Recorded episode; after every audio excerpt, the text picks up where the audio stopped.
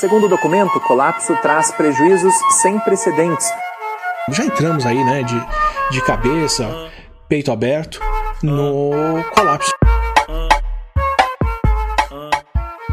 Estamos entrando de cabeça no colapso. Esse é o Colapso Cast, podcast do Gabinete do Ódio. Eu sou o Rafael Costa e estou com meus amigos Leandro Bazégio e Leonardo Santos. E hoje a gente está fazendo um programa especial, né, de número 10, número redondo, e aí exige um, algo a mais, né, Léo? Que, que a gente hoje fez o sorteio e tá, sei que tá todo mundo aí com uma expectativa braba de, né, de, quem é o vencedor do nosso espetacular sorteio. E o Léo vai explicar para nós. Fala aí, Léo. É, Rafael, tu fez um ato falho ali na tua apresentação. Tu falou que era do gabinete do ódio. Eu sei que tu tá com ódio no, no teu coração, mas.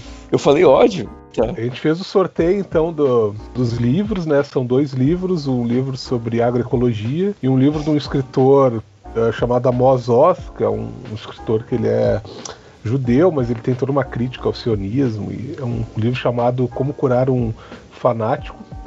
E então os, os vencedores foram o Jeff B. Mendes, o, o perfil no Instagram dele, que, que vai ganhar o livro do, sobre agroecologia, e quem ganhou o livro do Amos Oz foi a Mocinha Liberta, o perfil no Instagram. E os dois vencedores, então, a gente vai entrar em contato depois que a gente gravar o programa aqui para ver como é que manda, né? Pegar o endereço e aí vai pelo correio. E a gente agradece aí todo mundo que participou, que colocou o nome ali, que, que divulgou pros amigos, né? E aí no número 20 a gente sorteia mais alguma coisa, né? Sim, vamos indo aí de 10 em 10, né? E vamos crescendo. É...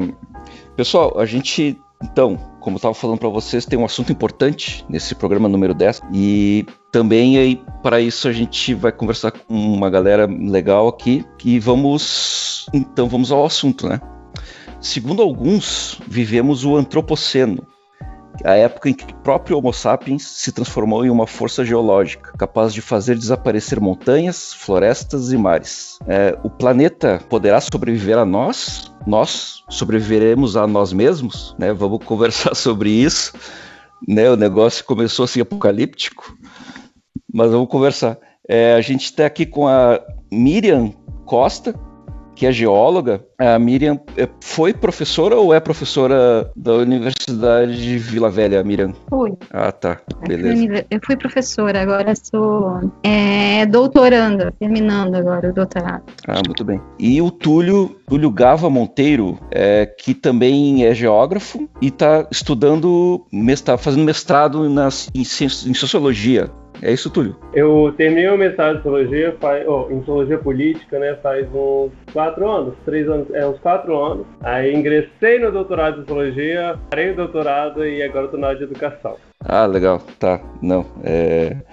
Uh, pessoal, é, vocês gostariam de se apresentar melhor, Miriam e Túlio? Então, é, olá, é, eu sou formei em Geologia na URGS, né, depois que eu saí da URGS em 2003, é, eu fiquei fiscal de meio ambiente durante praticamente três anos entre Minas Gerais, Espírito Santo e Rio de Janeiro. E aí, em 2008, eu ingressei no mestrado na UFRJ, trabalhando com hidrogeologia. Depois fui para a educação, mas durante todo esse tempo dando aula e, e também é, fazendo pós-graduação, entre eu comecei um doutorado e não finalizei, agora estou no segundo doutorado, finalizando, trabalhando sempre com essa temática de áreas contaminadas e hidrogeologia, né, e com a fiscalização de, de áreas contaminadas, trabalhando em paralelo com, com o Ministério Público. Bom, oi gente, é, pois bem, então acho que você apresentou bem, de certa maneira, é, eu só gostaria de acrescentar umas coisinhas falando que, como eu sou licenciado em Geografia,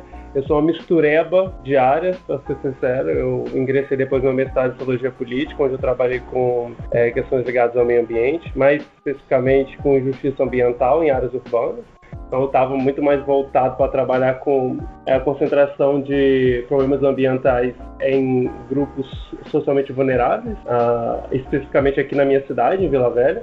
É, e depois eu ingressei no doutorado, eu trabalhando com mudanças climáticas lá na Universidade de Montreal. E eu larguei e fui para e voltei pro Brasil para trabalhar com a área de educação, que sempre foi uma paixão minha. Certo. A Miriam eu conheci lá no, no movimento estudantil da URGS, é. né? A gente é. militava no, na mesma agrupação política lá, a Tendência Libertária. Era, a Tendência Libertária. E a gente tocou horror lá bastante tempo. É, foi eram anos bem, bem quentes, vamos dizer assim. É, 98, é. é, 98, 2003. É, ano de, de bastante luta ali, né, pela universidade pública. É né, uma política que é a mesma política atual, assim, né, de desmanche, né.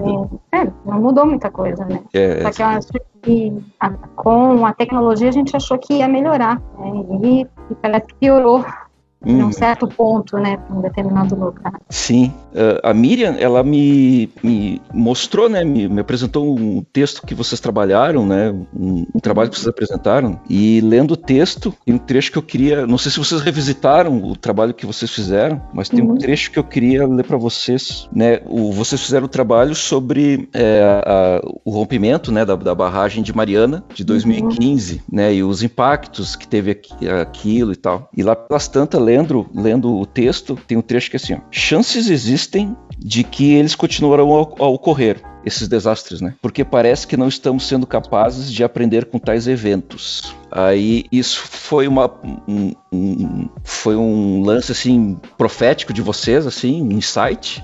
Ou foi, o, ou foi uma coisa óbvia, assim, né? Que dava para tu imaginar só apenas observando. O que vocês diriam? Porque logo depois disso teve o, a mesma coisa, só que pior, em Brumadinho, né? É, que na, que na verdade, o que, o que acontece é que ele é meio profético, assim, entre aspas.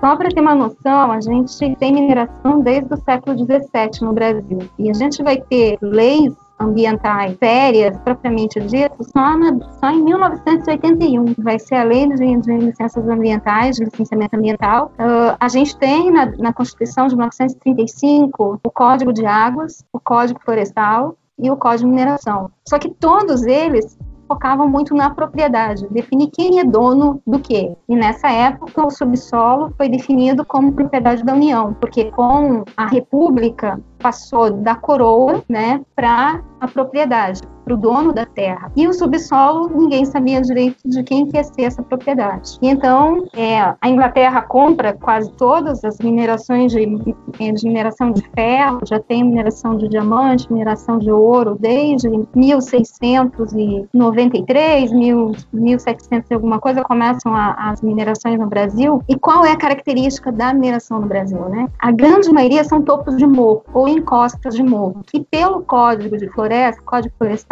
não poderiam ser instaladas atividades, principalmente minerárias, porque elas são caracterizadas até pela lei de 1971 como atividade de alto impacto. Então, hoje nós temos no Brasil de barragens são 886 barragens, sendo que a grande maioria está no estado de Minas Gerais, em quase todas as bacias hidrográficas e no topo de morro e encosta de morro, ou seja, elas estão nas áreas de nascente. E desde 1935, já deveriam ser preservadas. Pior de tudo, né? Quando a gente teve a questão de, de Mariana, na UVV nós nos reunimos com vários pesquisadores da UFES, é, também dos órgãos da, da, estatais, e aí a gente fez uma reunião, quem presidiu essa reunião foi a professora Tereza, junto com a Cássio, né? E a gente começou a cada um apresentar o que estava acontecendo e aquela lama que ia chegar aqui no Espírito Santo, que ia chegar na foz. Depois a gente foi acompanhar a chegada da lama. Então a gente acompanhou os povos ribeirinhos,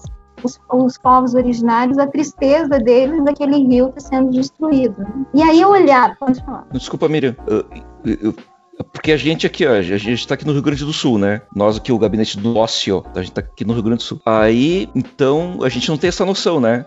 Tipo, estourou lá, e aí vocês ficaram vendo aquela lama chegando? Sim. Tipo, acompanhava? Sim. Como é que foi isso? A gente acompanhou a chegada dela, porque ela levou alguns dias para chegar aqui, chegou quase em duas semanas, um pouquinho mais que duas semanas, uns 20 dias. E a gente acompanhou ela, era reportagem todo dia acompanhando cada município que a lama passava. Cada, cada barragem que ela ficava retida era uma esperança dela não chegar na, na, na foz, né, e não chegar no mar para não chegar também em Abrolhos, porque a gente está um pouquinho abaixo de Abrolhos, que é um dos maiores bancos de corais.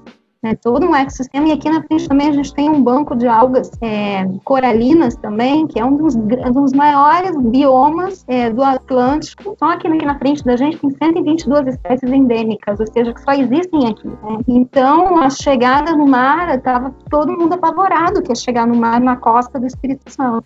E era um volume de 34 milhões de toneladas, de, de 34 é, milhões de metros cúbicos chegando aqui no estado. Né? Então, era um volume é, considerável de, de resíduo. E a grande problema que tinha na época, a gente começou a discutir, e, a, e, o, e, o, e o pessoal que não é geólogo, né, porque minha formação é geóloga, e eu dizia assim para eles: ó, oh, não é só quartzo porque eles achavam, porque a mineração de, do quadrilátero terrífero e também de Carajás, e assim também como de Mato Grosso do Sul, a grande maioria das formações aqui são bifes, são formações bandadas terríferas, né? E elas datam entre 2 bilhões de anos a 1,6 bilhões de anos a sua formação. Ela seria a formação do antigo oceano, quando gerou a oxigenação na crosta, né, na nossa atmosfera, e aí você precipita todos aqueles elementos químicos que estavam nesses oceanos primitivos. Então, é essa, essa tudo que tinha naquele oceano ele foi precipitado ali. E a gente já sabia através dos departamentos, eu fiz uns cursos na UFOP, na UFMG de, de contaminação, e eu sabia que aquele minério tinha enxofre e arsênio ligado aos minerais, não era só quartzo. E a gente vinha falando, olha, isso vai dar problema, isso não é só quartzo, tem mineral pesado. E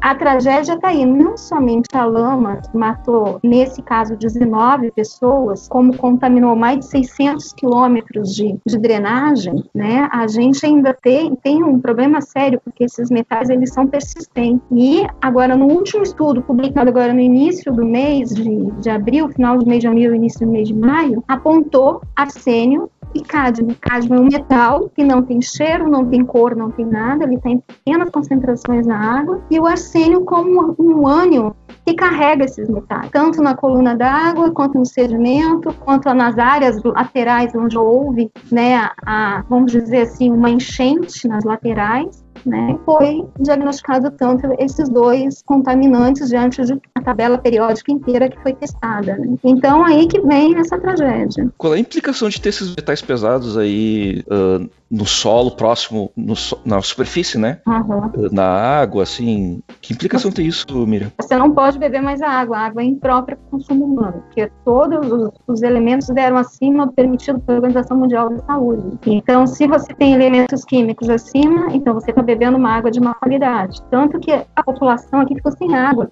os caminhões chegavam com água mineral e mesmo assim não era suficiente. Às vezes não tinha dois litros de água por semana para cada habitante. Eu, queria, eu queria fazer uma pergunta pro, pro Túlio, pra Miriam. Uh, eu, fiquei, eu, fiquei, pensando assim, eu, as coisas que a gente ouvia, no meu caso, mais de, de notícias, né? De jornal, acompanhando todo esse processo. Mas o que vocês avaliam, qual que é o problema de fundo né, dessas mineradoras, né? É um problema de segurança apenas, como tem se tentado colocar muito, né? O problema de garantir as condições de segurança desse tipo de empreendimento, de, e de exploração dos recursos naturais é um problema de modelo mesmo, né? Esse modelo de mineração ele, ele é viável no longo prazo, no médio prazo. Eu queria que vocês falassem um pouco sobre isso, porque é uma coisa que me que me, me que eu me questiono, assim, se é se é só um problema de tornar seguro esse tipo de de exploração ou se o modelo mesmo é um modelo que não, não é sustentável no, no longo prazo, né? Continue. Então, é uma das, uma das questões do, do, do é o modelo mesmo. Primeiro, é a forma de frente de lavra, e se a gente olhar vários códigos, até no Código de Água de 834, não tem mineração como atividade para ser controlada. E a água subterrânea lá também não foi controlada das áreas de mineração, ela ainda é tratada como minério nessas áreas. Tá? Então, é uma área de recarga de aquífero, sendo que nós temos as maiores reservas de água do mundo, né? E está na área de recarga, que são as nascentes. Né, as áreas fraturadas. E a grande, o grande problema é que nós temos a maior jazida de minério de ferro depois da Austrália. Nós só perdemos para a Austrália. E as nossas e a Vale é a maior empresa de mineração do mundo que tem aqui dentro. Então, o que tem de, de, de jazidas já provadas é muito grande e a tendência é atender o mercado. Desde o final da Segunda Guerra Mundial, eles correm para atender o mercado. Então, quando você olha para 2015 e olha para 2019, você vai ver que são os maiores picos estão em 2014 e 2018. Ou seja, se ela produz, a, a taxa de, de concentração de minério aqui é na faixa de 50% a 65%. Ou seja, para cada uma tonelada de minério, eu tenho uma tonelada de resíduo. E essa uma tonelada de resíduo é colocada dentro dessa barragem. Então, se eu produzo muito, quanto mais eu produzo, quanto maior o PIB, maior é a quantidade que sobra.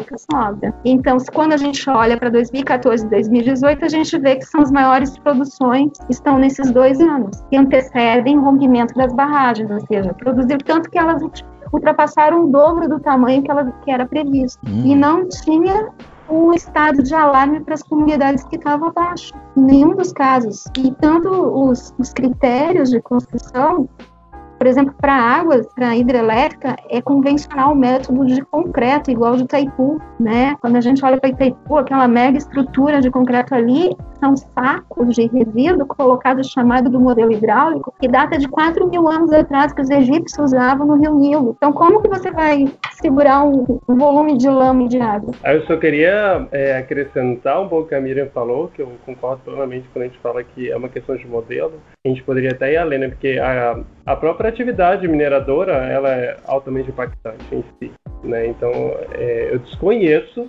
é, também não é minha área específica, então eu desconheço qualquer atividade mineradora que não seja impactante. Existem aquelas que são extremamente impactantes, que é o que a Miriam falou logo no começo da fala dela, né? Falando do topo do morro, etc., que atinge as nascentes, mas é, a atividade mineradora em si já é altamente impactante. É claro que é uma questão de revisitar, né? É, que tipo de. o que, que nós queremos para nossa sociedade, se a gente quiser pensar nisso, é, no futuro. Será que a gente precisa produzir tanto? Então a gente entraria novamente na, no questionamento de modelo econômico, né? Porque está na base de tudo isso daí. A base do, dos grandes desastres é, é, é, é, o modelo econômico, né? Eu, não tem como falar de desastre ambiental no Brasil hoje, ou no mundo, talvez. É, pelo menos esses mais recentes. É claro que não é só uma questão disso, que a gente tem desastres, inclusive, lá na União Soviética, mas não é só isso. Mas é claro que se você pensar no Brasil, a, a, o, o, grande problema das barragens não terem essa segurança toda, como a gente sabe que existem várias barragens hoje no Brasil que são que tem problemas de segurança, e a Miriam pode falar melhor com vocês a respeito disso, porque ela tem os dados, é, e que elas estão em iminência de, né, de causar um desastre como aconteceu em Mariana e como aconteceu em Brumadinho, tem a ver com corrupção, tem tá tudo ligado ao, a essas grandes multinacionais que vêm para o Brasil para você aproveitar de uma legislação ambiental mais é, flexibilizada, etc. E, obviamente, você vai ter esses efeitos mais drásticos ainda e vai potencializar é, a ocorrência de, de, de desastres então, é, ambientais. Então, assim, com certeza é uma questão de modelo. Uhum. Leandro? Sim, sim. Uh, não, pois eu estava vendo, uh, que a Miriam falou, depois o Túlio reforçou, né, que é a questão do modelo do modelo econômico, justamente, né, porque o, a intensificação do uso da barragem vem justamente de acordo com o aumento da demanda de minério e mais período de maior produção. Fica meio claro, assim, que sem uma mudança de modelo econômico, de modelo social, dificilmente tu vai solucionar esses problemas, né? Mas no caso, aí voltando ao caso de Mariana, que havia também a participação de uma empresa australiana né, na, na, na barragem ali. Como é que funciona essa relação? Porque, enfim, a Miriam acabou falando antes que a Austrália também é a segunda maior produção né, de minérios e tudo mais. Como essas empresas uh, faz porque como é que é a legislação australiana, se há algum tipo de comparação, né? Se é mais rigorosa, enfim, e se aqui essas empresas vão encontrando esses meios de, né, enfim, burlar a legislação ou tem maior poder de lobby em governos que vamos dizer mais fracos, enfim. Não quero fazer uma comparação de governo mais fraco, mais forte, porque isso né, é muito relativo. Mas como é que essa ação se dá aqui? Como é que funciona nesse país de origem dessas empresas? Né? Então, no, nos países mais desenvolvidos, você tem leis trabalhistas muito muito rígidas também, porque você pode ver que no caso de, Maria, de Brumadinho, metade, mais da metade das vítimas eram trabalhadores. Então a gente já tem também um desrespeito com as leis trabalhistas no Brasil. É, na Austrália, eu não domino muito bem a legislação australiana, mas a rigorosidade que eu conheço dos meus colegas que trabalham na, na Austrália com outros tipos de mineração é que as leis trabalhistas são, são bem rígidas, tanto que nas mineradoras do Brasil você chega, tem uma placa dizendo tantas mortes de funcionários por dia, hoje não morreu ninguém. Aí tal dia o saldo de mortes que aconteceu em exercício, por queda de bloco, acidente de carros, né? A questão ambiental, propriamente dita, é o problema dessas barragens e elas vêm de várias concepções se a gente pegar atividade industrial, por exemplo, a aterros industriais, aterros urbanos, nós precisamos botar o que se chama de geomembrana, ou seja, são várias camadas o churume, aquele líquido do, do, do, que é lixiviado, ele é coletado e levado para uma estação de tratamento de efluente. Esses procedimentos na mineração não existem. Ou seja, além do sistema técnico de estrutura da barragem ser uma bomba em cima das comunidades, que pode a qualquer momento romper, e a gente vem estudando isso desde 2000, porque em 2002 eu acompanhei o caso de Cataguases, e paralisou a bacia do Paraíba do Sul, foi onde eu fiz o meu mestrado, nos poços lá. Paralisou, não teve água, teve que, teve que furar pelo menos cinco poços de emergência para poder abastecer a Baixada Fluminense, né? Toda a região lá de Campos, de Campos de Goitacazes os municípios em volta dela. Então, se você pega toda essa região, pega essas barragens que já tinham problema, que chegaram na nossa mesa, minha mesa, na mesa dos meus colegas na época, que a gente via que não tinha estrutura nenhuma.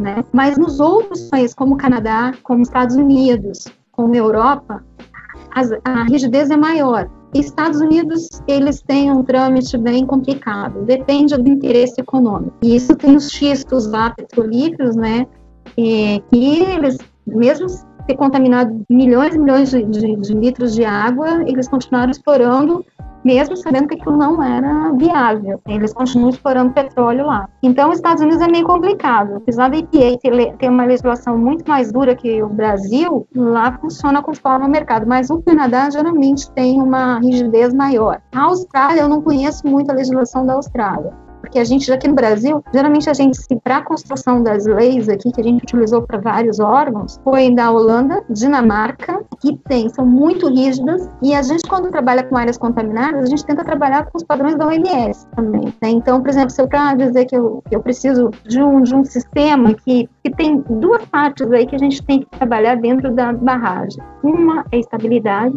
né, de engenharia, para evitar esse rompimento, e o segundo é uma contaminação paulatina paulatina que está acontecendo todos os dias, independente dessa barragem romper ou não. Então, ou seja, essas atividades que têm mais de um século dentro de uma área de nascente, esse lixiviado está entrando na coluna d'água todos os dias. Esses resíduos, eles não.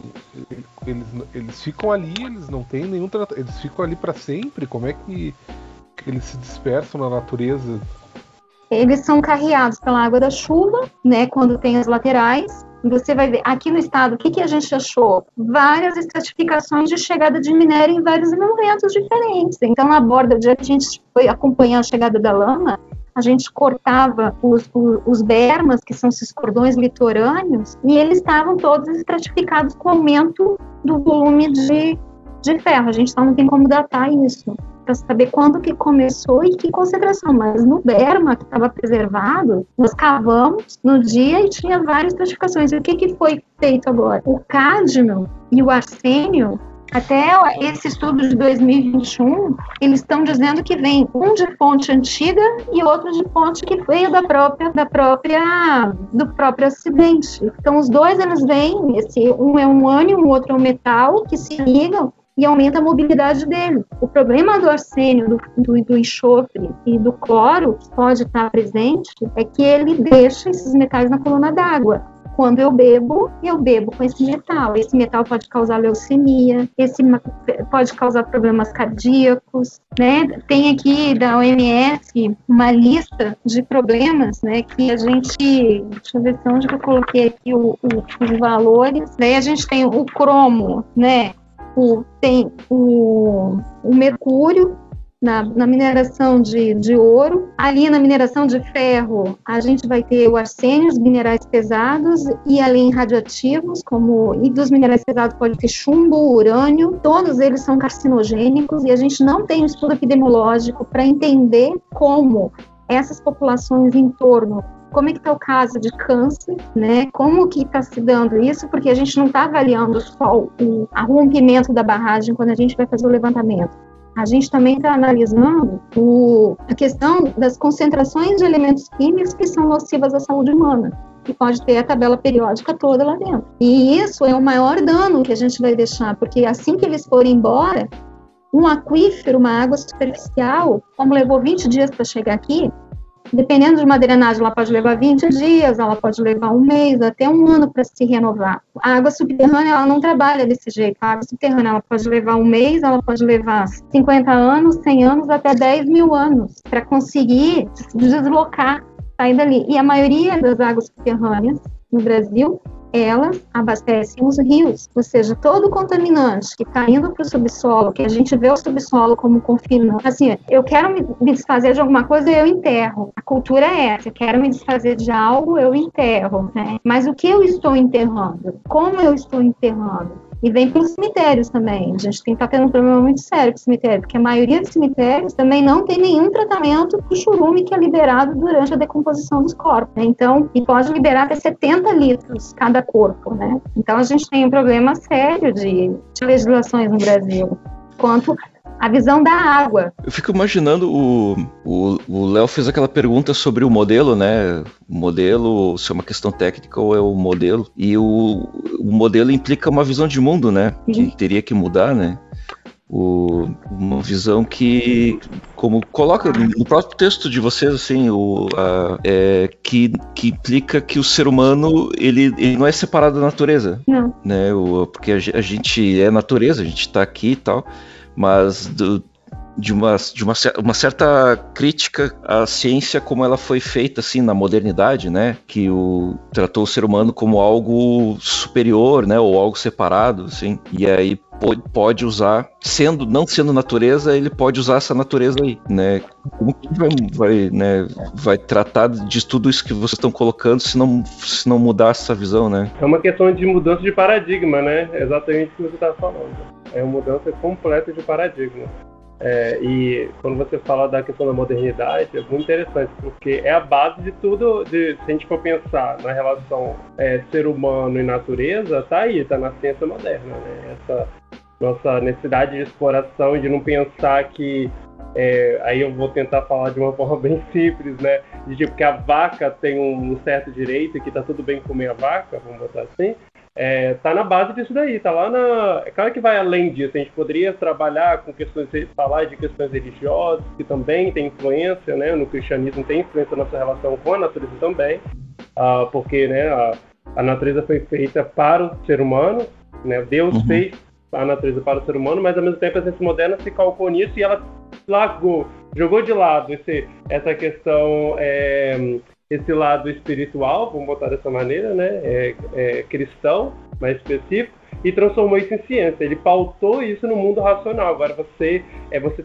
é, a natureza está aí, a gente tem que usar e sempre naquela perspectiva de crescimento, né, essa perspectiva desenvolvimentista, um desenvolvimento que sempre foi pautado no, é, no crescimento econômico, né, que aí tem é, é engraçado falar disso porque muita gente esquece que desenvolvimento é muito mais do que o lado econômico mas ao mesmo tempo e esquece e com o tempo, né, na verdade, com o passar do, do, é, dos séculos, essa, essa visão dicotômica né, entre é, ser humano de um lado e natureza de outro, ela tem sido, bom, pelo menos é o que é, as filosofias mais recentes, as ciências mais recentes se questionado, né? Onde está o lugar desse ser humano na, na natureza? Nós não, não, não há como realmente separar, né? É, e, e eu acho que é quando a gente aplica esse. Quando a gente consegue captar isso, realmente, né? É, entender isso se colocar como parte da natureza, é que a gente começa a ver, por exemplo, e eu novamente uma questão mais simples possível, de que cortar uma árvore que ficou 11 anos, é, 100 anos crescendo, tem toda uma bagagem diferente. Não sei se você consegue me entender, mas é uma bagagem completamente diferente quando você começa a perceber isso, entende? É, assim, não é uma questão, não estou querendo defender que a gente não possa cortar árvore, pelo amor de Deus, mas é, é só essa mudança de paradigma, como que ela é necessária para que a gente tenha uma sensibilidade em relação à natureza e que a gente comece a enxergar, se a gente levar para o problema inicial nosso aí da, do desastre da Mariana, a gente começa a enxergar o, o descaso que é não só a atividade mineradora em si, mas como esse, o, o, o, o descaso com a barragem causou um desastre ecológico, que a gente vai vir a falar posteriormente, talvez nessa, nesse ecocídio, né, que tem se tornado cada vez mais iminente se a gente quiser botar dessa maneira. Então, realmente, é uma questão de mudança de paradigma. Tem que começar, é, a, gente, a gente precisa enxergar é, o nosso lugar dentro da natureza para que a gente possa equiparar né, é, os nossos direitos, de certa maneira. Eu não estou dizendo em nenhum momento que os seres, as plantas têm que ter os mesmos direitos que os seres humanos, mas que é, e que os animais têm que ter os mesmos direitos, mas que esses direitos sejam direitos de fato sejam é, erguidos, né? dessa mudança. Pois é, é, é, essa coisa dos direitos, né, dos, dos não humanos, né, porque vai chegar um ponto em que essa não é mais uma questão apenas ética e moral, né, mas uma questão da própria condição de, de, de existência, né, da, da vida, né, porque ao mesmo tempo que tem uma certa instrumentalização da ciência, né, nós conseguimos ver, por exemplo, o trabalho da Miriam, do Túlio, de várias outras pessoas no mundo que estão denunciando também esses efeitos, né? E o quanto também conhecer mais desses, desses processos também significa colocar questões para esse ritmo de, de acelerado de, de desenvolvimento econômico, né? Que tem os seus, os seus efeitos, né? Então me parece que vai chegar um momento em que não é só uma questão de de né, se quem é mais ou é menos, né, mas perceber essa, essa relação de que um depende do outro, né, de que nós não estamos sozinhos no mundo e que é um, um processo sistêmico, uh, a própria ciência tem um, uma colaboração nisso, né? O que me parece é que o modelo está centrado tanto na produção e não ter nenhuma ter pouca capacidade reflexiva sobre isso, né? Coloca meio à margem essa, essa ciência que denuncia, né? Mas ao mesmo tempo, pô, o que, que seria, né, da desse momento se nós não soubéssemos tudo isso que a Miriam está colocando agora aqui, né? Por todos esses efeitos de longo prazo, né? Que só a ciência consegue também nos, nos, nos possibilitar, né? Então eu acho que o, de fato a instrumentalização da ciência por esse modelo de produção é que é o, o grande dilema, né? Não é a, a, a, ciência em si, mas é como que ela se instrumentaliza isso, né? Leandro? Uh, Leandro. Agora sim, agora liberei. Esse aqui é meio complicado, tu dá um toque, acho que foi e não foi. Não, mas o que eu ia dizer, na verdade, é isso. Normalmente, quando esses empreendimentos chegam, e a gente vê até no caso da mineração agora lá da, do garimpo lá no norte, né, em terra indígena e tudo mais, sempre tem por trás um discurso do progresso, né? Bom, nós vamos levar o progresso, vamos desenvolver a, as condições de vida aqui na localidade, papapá. Enfim, sempre dentro de uma mesma razão ocidental e do que é o progresso, né? a ideia do desenvolvimento, que chega ali desrespeitando várias formas de vida que já existem no local, não só vidas humanas, como também né, vidas animais, enfim, a fauna, tudo mais. Mas aí uma questão para vocês que pegaram lá, sentiram o clima das comunidades ali que vivem em torno dessas barragens também, né, e que foram afetados por isso. Como é que essa população uh, se, se envolve com esse, com esse discurso ou não se envolve? Como é que isso bate nessas comunidades? O que, que é vendido para eles, né? Como é que essa, como é que essa ideologia, essa ilusão mesmo, né? Chega nessas comunidades e que mobiliza, porque no norte, lá, por exemplo, na terra do garimpo, a gente vê que há uma, um pequeno grupo lá de indígenas que apoiam o garimpo e tudo mais. Mas como é que funciona o impacto ali nessas comunidades, é desse discurso, né? Que boa parte são comunidades tradicionais que estão no entorno dessas barragens. Então, eu, eu tive, fiscalizando, eu tive duas eu tive duas vivências diferentes, como fiscal e como pesquisador. São dois momentos diferentes. É, como pesquisador, é, é, como pesquisadora, né, é, uma, das, uma das sensações foi de total desalento. O que eu vou fazer da minha vida?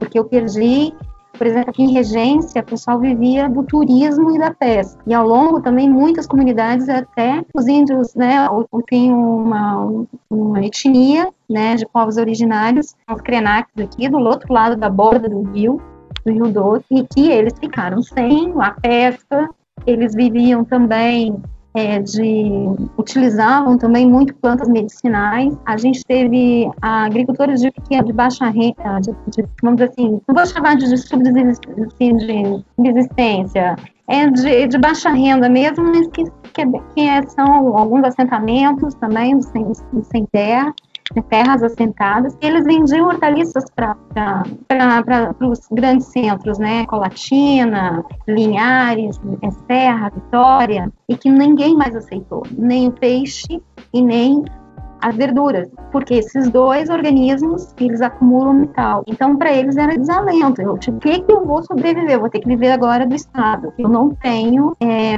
rendimento, viver de, de, de, indenizações. Os que perdem a casa e é perda total, né? A vida muda completamente. Eles têm que uma outra comunidade viver de aluguel. E como fiscal, antes dos eventos, o que a gente vê é que grande parte dos moradores que estão em volta daquela atividade, tirando essas comunidades mais ajudantes, ou seja, no, lá na foz da bacia hidrográfica, eles não têm nada a ver com mineração. Eles vivem praticamente do rio. Agora, quem vive na borda da mineração, os operários da mineração, se não são empregos diretos, são empregos indiretos que vivem do comércio gerado pela renda que vem da mineração. Aí eles nos tratam como inimigo, porque como fiscal a gente era até a gente não podia dormir na cidade. Que para nossa atividade a gente tinha que fechar pela lei, e a atividade está fora da regra, ela tem que paralisar as atividades. O que, que a mineração e a siderurgia te respondem? São as únicas atividades que a gente não consegue parar.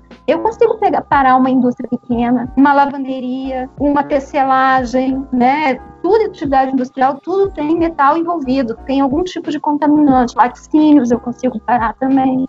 Um curtume, Agora, uma mineração a gente não para. Você pode dar multa, você pode é, penalizar, levar a polícia, a polícia federal, mas você não para a atividade. Por quê? Porque ela não pode parar. A regra é que aquela atividade não pode parar. Então, a comunidade não quer que pare. É feito todo um trabalho na comunidade que se parar aquela atividade, eles vão ficar sem emprego, vão ficar sem renda. Então, são, duas, são dois momentos diferentes antes do desastre e depois do, do, desastre, que não é um desastre, na verdade. Dentro do conceito, é crime, porque pela lei de crimes ambientais de 1998, todo aquele empreendedor que não seguir a legislação ambiental, ele é um criminoso. E isso e isso está na legislação. Ele comete o crime ambiental e crimes civis. Está na lei de 1998. Não é não é a gente que está falando. Então, o que que o que que o empresariado falou contra os ambientalistas nessa época? Que nós estávamos impedindo o desenvolvimento do país. Mas por que, que na hora de licenciar a atividade, ele não licencia dentro das normas? E outra, tem mais uma ferramenta que está sendo usada, que foi criada com a lei de 81, e depois a Constituição de 88 ela foi mais ainda enfatizada, foi a tal da condicionante. A condicionante era um monitoramento da chaminé, da estação de tratamento. O que, que passou? A licença foi dada sem instalar a estação de tratamento.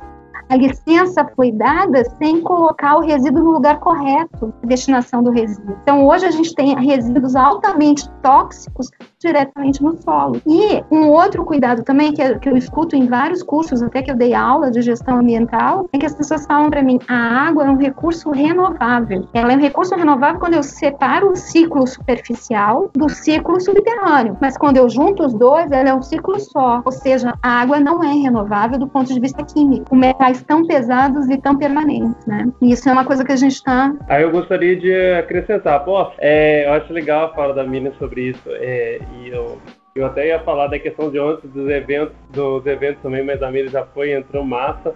Então, assim, eu só queria falar mesmo é, de como que esse modelo, ele, ele é responsável pela cooptação dessas pessoas. Ele vai, ele vai cooptar essa, essa, essas comunidades, né, a sociedade como um todo, mostrando para ela de certa maneira que não há outra escolha. Então a falta de escolha, a falta de perspectivas para além daquilo faz com que essas pessoas aceitem o risco, né? Então é um risco que está ali que você pode demonstrar que ele existe e o caso da Mariana é claro, existe uma Existiu uma pesquisa mostrando que mais de 60%, e está no, no artigo, inclusive, é, mais de 60% da população ali de, da, de, um, um, sub, um subdistrito de Mariana ali estavam com medo da, barreira, da, da, da barragem, né? É, estourar e tudo, e, gente, e vocês veem como que mesmo com essa, com essa é, percepção de risco dessa população, mesmo assim as pessoas continuaram ali. Né? É porque não há outra escolha é, na, em sua perspectiva. Então o modelo ele tem esse esse é o, o, o grande chão do modelo, né? Assim, que é assim que ele consegue é, permanecer fazendo o que ele faz, né? Ele tira as nossas escolhas. Né? Eu estou falando aqui, obviamente, de uma questão muito mais sistêmica e muito mais ampla do que se eu jogasse a culpa simplesmente na Samarco, que é o caso é, ali do desastre da Mariana. Mas a Samarco nada mais é do que um agente dentro desse modelo, né? Que é, se apropria do modelo para fazer o que, ela, o, que, o que se faz.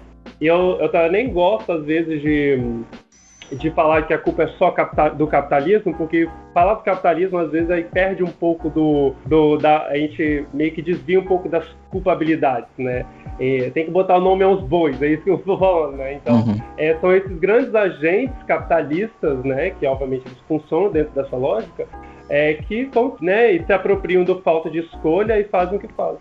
Uh, não, dentro disso aí que tu estava falando também, que eu fico pensando, né? Porque no caso, não sei se foi o caso da Samarco, mas no caso da, de Brumadinho ali, havia um cálculo entre tu investir em segurança e impedir o desastre ou manter o lucro e contar com o risco do desastre, certo? Bom, então tu contou com o risco. Como, mas esses caras, os empresários, vamos dizer, a, a empresa, ela tem a opção, né? diferente da população. Eu não tenho opção, eu tenho que, eu vivo nessa área de risco. O que, que eu vou fazer? Eu tenho que aceitar viver com este risco. E aí vocês usam, agora indo um pouco mais à frente, a ideia lá do eco, uh, ecocídio, né? Como né, um, um, crime que vai matar todo um ecossistema, inclusive os humanos e não humanos. Mas aí dentro dessa história de que o cara, bom, eu conto com o risco em função do meu interesse econômico, o interesse econômico prevalece em, em função do risco. Até que ponto isso aí não chega a ser mais do que um ecocídio, é um eco latrocínio, né? Tu vai partir da ideia que o latrocínio tu tá, tu comete o crime, tu mata o cara em função do interesse econômico, que é pegar os bens do cara. E neste caso, a empresa também faz isso, né? Então, sei lá, até aprofunda um pouco ou vai além na ideia desse conceito, né?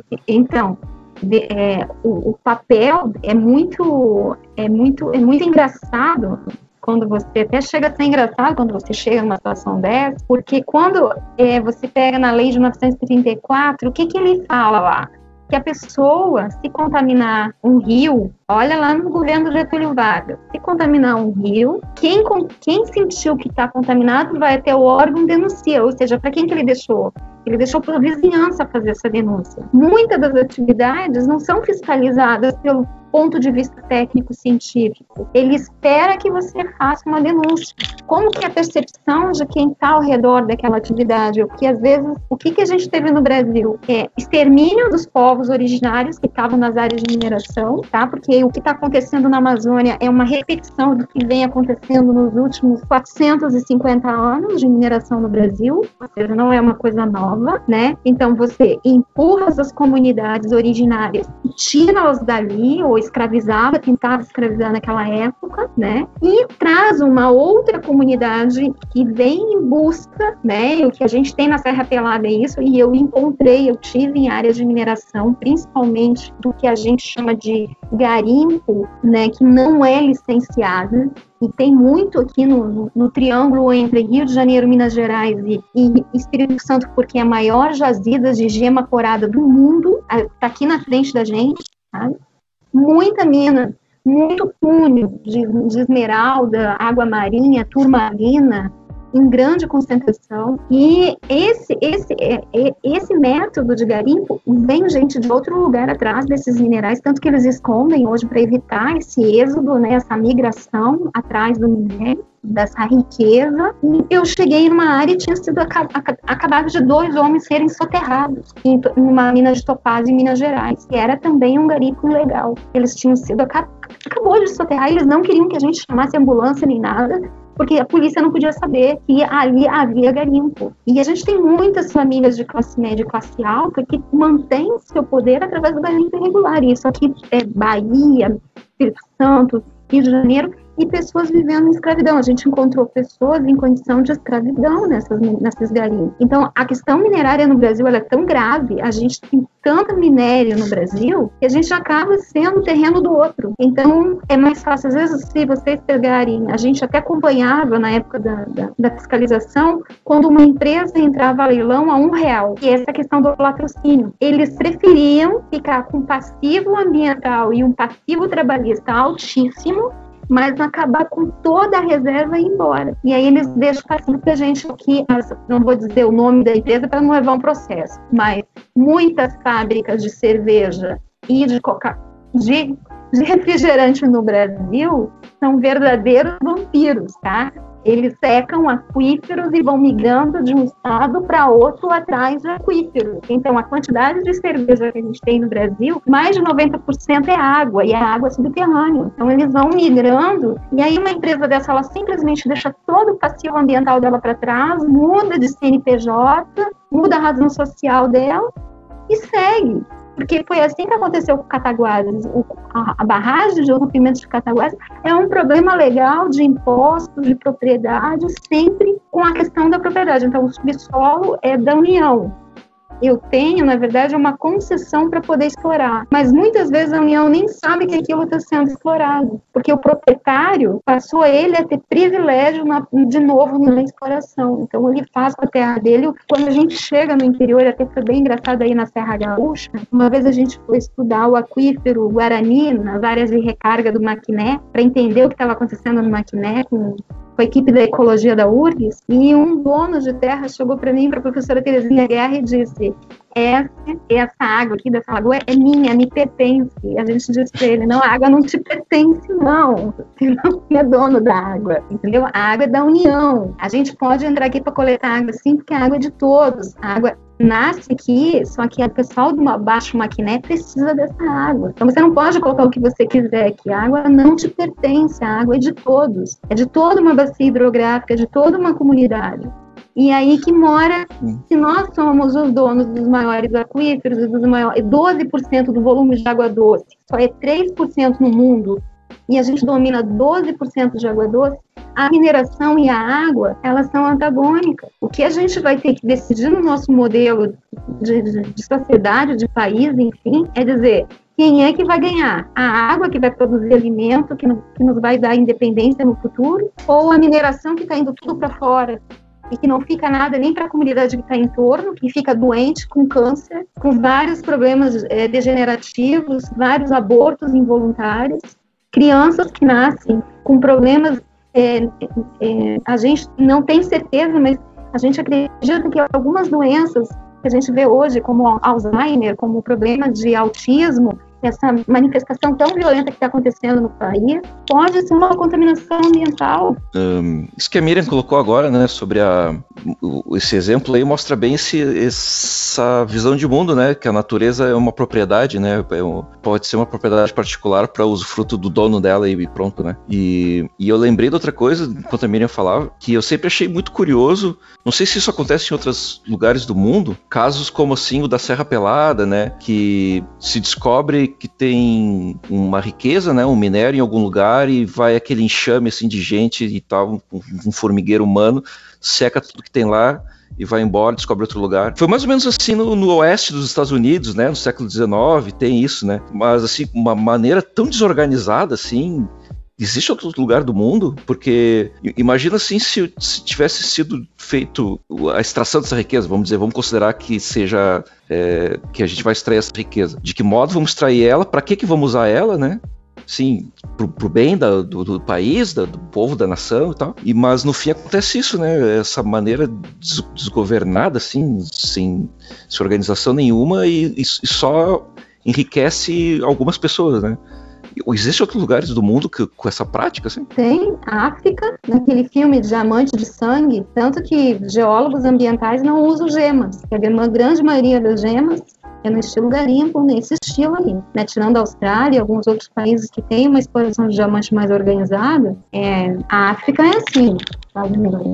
Uh, não, olha só, minha, agora nisso que o Rafael também falou e, e Túlio, Uh, como é que funciona? Porque este minério ele é extraído, ele é vendido para a indústria, boa parte também é exportado, né? Uh, e aí a gente viu o caso da madeira, essa, por exemplo, que saiu lá da Amazônia, foi apreendida lá nos Estados Unidos porque se viu que, olha, essa madeira foi extraída de área imprópria e tudo mais. Mas essa mineração toda ela é regularizada, né? Não existe nenhum problema de aceitação deste minério em função da degradação que ele causa na volta. Não tem nenhum tipo de, de regulação. Sim, na verdade, o licenciamento ambiental ele, a gente, vocês já devem ter escutado falar de ISO 9001 e 14001, né? Então, é, os mercados mais conscientes, como o mercado europeu e até a, a, a China tem tá, tá, exigindo algumas normas, o Japão existe em outro, cada, cada país tem um critério de exigência também.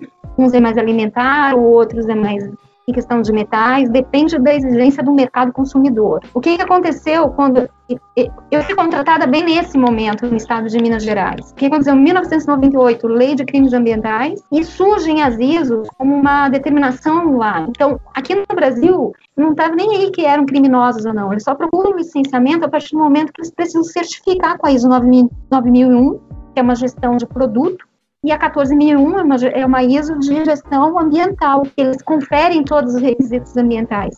Então, se ele tem a licença, se ele tem a ISO, ele passa. Qual foi a brecha que teve, que é a condicionante? A condicionante não era para usar para você licenciar uma atividade sem ter a estação de tratamento, sem ter o aterro industrial, o aterro minerário conforme qual é o objetivo? Há obras que a gente pode fazer para atividades, seja até laticínio, produção de laticínio. Você faz um, um, reservatório com concreto, você coloca várias camadas de concreto, mantas, e você diminui a infiltração daquele, daquele lixiviado na água.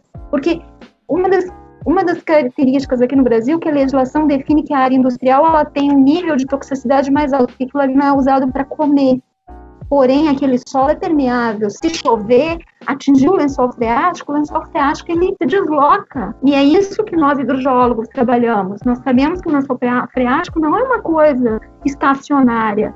Ele é totalmente dinâmico. Pode demorar um dia, pode demorar um mês, pode demorar um ano, mas ele vai levar aquele contaminante. E é aí que a gente estuda áreas contaminadas. A gente vai tentar entender para onde aquela pluma, para que poço, para que comunidade, para que lagoa, para que rio aquele contaminante vai ser levado. Então, normas técnicas existem. Existem muitas normas técnicas para evitar que aquele, que aquele determinado local seja contaminado. O grande problema é que as atividades são anteriores à legislação.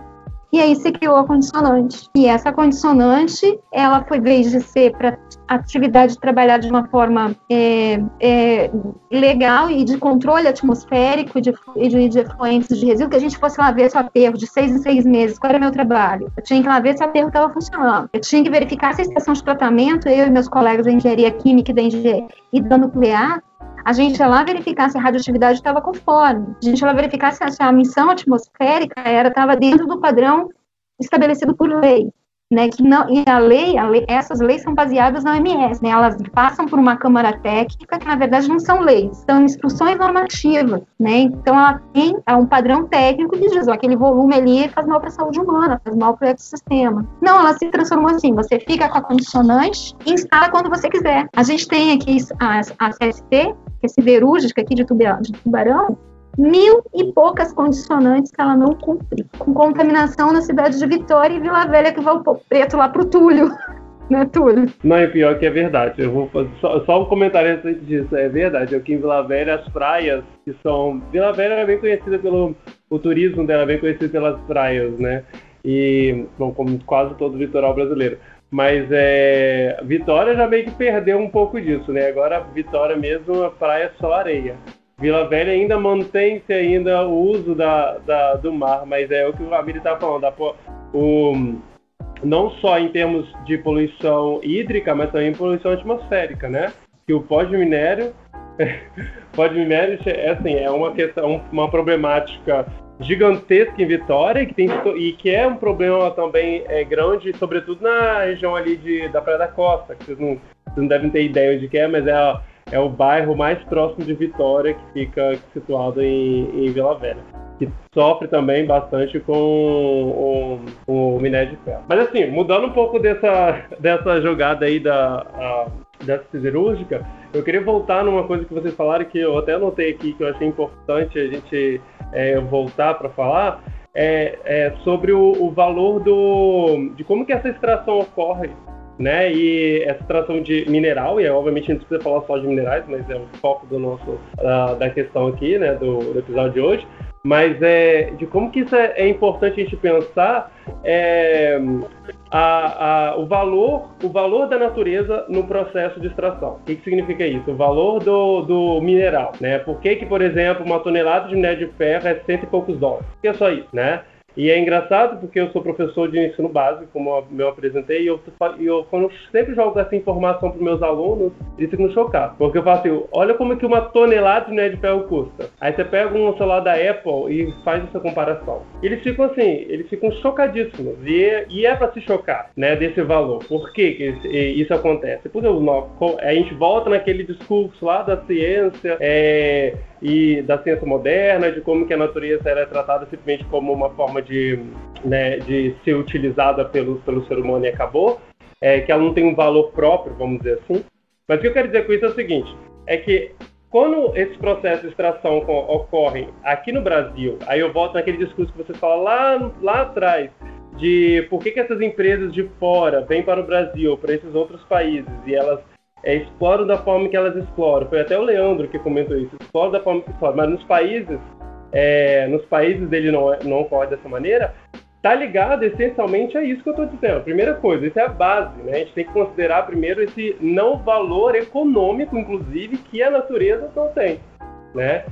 Aí eu entro, vou me aprofundar mais um pouco quando a gente fala, por exemplo, do, do, do Brasil. O Brasil ocupa um lugar, um, um, lugar na divisão internacional do trabalho que é de grande fornecedor de commodities, né? Esse grande fornecedor de commodities que está, no caso aí do minério de ferro, que é o, o, nosso, o, nosso, o nosso grande caso, né? É, é, é certo que o Brasil enquanto, enquanto país, ele vai querer que essas grandes multinacionais venham para o país para poder extrair seus, os seus recursos e vender. Isso também perpassa pela visão desenvolvimentista, especialmente lá da década de 60, 70 e 80 no Brasil, né, que fez com que, é, é, que o Brasil abrisse as portas para essas grandes multinacionais, em razão, sobretudo, de uma perspectiva capitalista global, de que as, esses outros países é, desenvolvidos, é, essas, essas grandes empresas, elas já estavam percebendo de que os, o, o o valor do trabalhador na, lá era muito alto, que as legisla a legislação traba é, é, é, trabalhista e legislação ambiental estavam ficando cada vez mais complexa e estava encarecendo seus produtos. Isso fez com que elas, obviamente, viessem para o Brasil, por exemplo, né, como um desses redutos que a Miriam até falou, como os grandes, é, é, o segundo maior, não é isso, Miriam, que você disse, né, o segundo maior de é, é, com as maiores reservas de minério, de ferro, se, tá no, se não for, se ele está entre os primeiros, mas é, pela quantidade de minério. Eu sei que a Rússia é um dos grandes, é, um dos grandes a Rússia também é um dos grandes é, produtores, né?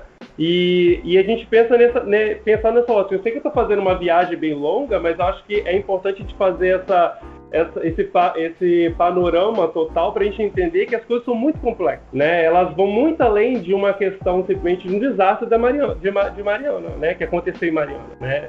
Lidar com o desastre de Mariana é pensar especificamente em todo esse contexto, todo esse sistema global de como funciona, inclusive, a dependência do Brasil na venda de commodities. E que para que a gente reduza esse número de desastres, né, que esses desastres se tornem cada vez é, é, menos frequentes ou que eles deixem de existir completamente, a gente tem que pensar em que modelo de sociedade nós queremos, em que, em que é, se nós queremos, por exemplo, perpetu, permanecer no modelo capitalista, né? se o Brasil tem que permanecer nesse dependente de commodities, porque a gente tem potencial de além, mas bem, anyway, eu só queria mesmo era fazer essa reflexão, esse apanhado total do que, nós, do que a gente conversou nesse tempo. Bom, gente, acho que a gente já está se encaminhando para o final do programa. Eu queria que vocês fizessem as considerações finais de vocês, agradecer a presença. Ah, acho que a gente podia começar pelos convidados, né? Miriam ou Túlio pudesse se despedir, fazer um, uns comentários finais. Então, eu agradeço aí a oportunidade de né, poder trazer esse tema É, a gente tem tanto fala tão pouco, né, dentro do dentro da mídia e, e às vezes trabalha com, com com esses eventos das barragens como um desastre natural ou eventual, né, e que na verdade não é, ele é uma consequência de fatos, de ações é, jurídico-administrativas e econômicas, né, movidas pelo, comércio, aonde o, o ambiente ele, e, a, e as comunidades elas não são o foco né, durante o processo de locação e de, instalação dessas atividades. Geralmente o que manda mesmo é o mercado, né, a, as necessidades do mercado que foi o que, que aconteceu com a reconstrução do Japão. Né? A nossa minério de ferro foi um dos grandes que alavancou a reconstrução do Japão depois da Segunda Guerra Mundial. E aí ganhou toda a repercussão que a gente tem hoje. Então, esse crescimento muito rápido, essa, essa mineração canibal que a gente tem no Brasil, né? Então, acaba que é, acaba é, acontecendo esses desfechos, né? Essas, essas esses, esses eventos aí que tendem a ser bem piores, porque a gente está com ainda das 840, das 800 e, 800 e poucas barragens, a gente tem 433 barragens que ainda não foram cadastradas. E a grande maioria ainda no modelo hidráulico a montante, e só agora com a legislação de 2020 é que foi proibido esse modelo, mas não fala nada de contenção de efluentes, do lixiviado. Isso não foi contemplado né, pela, nova, pela nova legislação. Ah, obrigada aí pela participação. Obrigado, Miriam. Túlio, tuas considerações finais? Oi, eu já falei bastante sobre minha visão, mas eu gostaria muito de agradecer pelo, pela oportunidade de falar um pouco sobre o tema, é, sobretudo resgatar esse, esse artigo que nós é, enviamos para a Unbox, acho que, se eu não me engano, foi em 2016. Um, então, assim, é, foi, bem, foi bem interessante e, eu, inclusive, eu aprendi bastante com as informações que, a, que vocês trouxeram para mim, especialmente a Miriam. É, embora a gente tenha feito, a gente tenha discutido bastante isso anteriormente, é, e eu só gostaria mesmo de ressaltar essa necessidade né, e, a, e urgência da mudança paradigmática né, e de modelo que é tão necessária para que esse tipo de, de evento não ocorra mais. Né. Muito obrigado. Obrigado, Túlio. Leandro, tuas considerações? Não, beleza, eu queria agradecer a participação do Túlio, da Miriam, né? E uh, ressaltar, né? Porque o texto de vocês tem lá a questão que aprendemos com esses desastres e de fato parece que não se aprendeu nada e a situação tende a se agravar cada vez mais, seja no desastre ambiental e agora essa nova tragédia. E houve, né, logo depois ali, em 2019, o rompimento de Brumadinho, que em termos de, de perdas de vida foi muito mais dramático até, né? E agora essa nova tragédia, esse novo desastre, né, que também teria possibilidade de alguma intervenção, e continua aí, já estamos chegando na casa do meio milhão de mortos. Então, de fato, acho que a pergunta continua, né? O que, que aprendemos? Talvez a resposta seja nada, né? Mas é pessimismo. Enfim, não tem como ter uma visão mais otimista. Isso aí. Bom, agradecer então de novo a Miriam e o Túlio. O Rafael teve um problema com o computador dele, ele teve que desconectar, mas ele deixou um, um abraço para vocês. E agradeço pela, pela contribuição né, qualificada para esse debate. Eu acho que foi um dos programas mais assim, densos que a gente fez, né? Vários temas que a gente já tratou. E, bom, eu te agradeço também aqueles todos que nos ouviram, né? E fica convite então para acompanhar todo o episódio e os próximos também, né? Que vão estar tá no ar aí daqui o, nas próximas semanas. Beleza? Então, pessoal, obrigado pela, pela participação e até mais.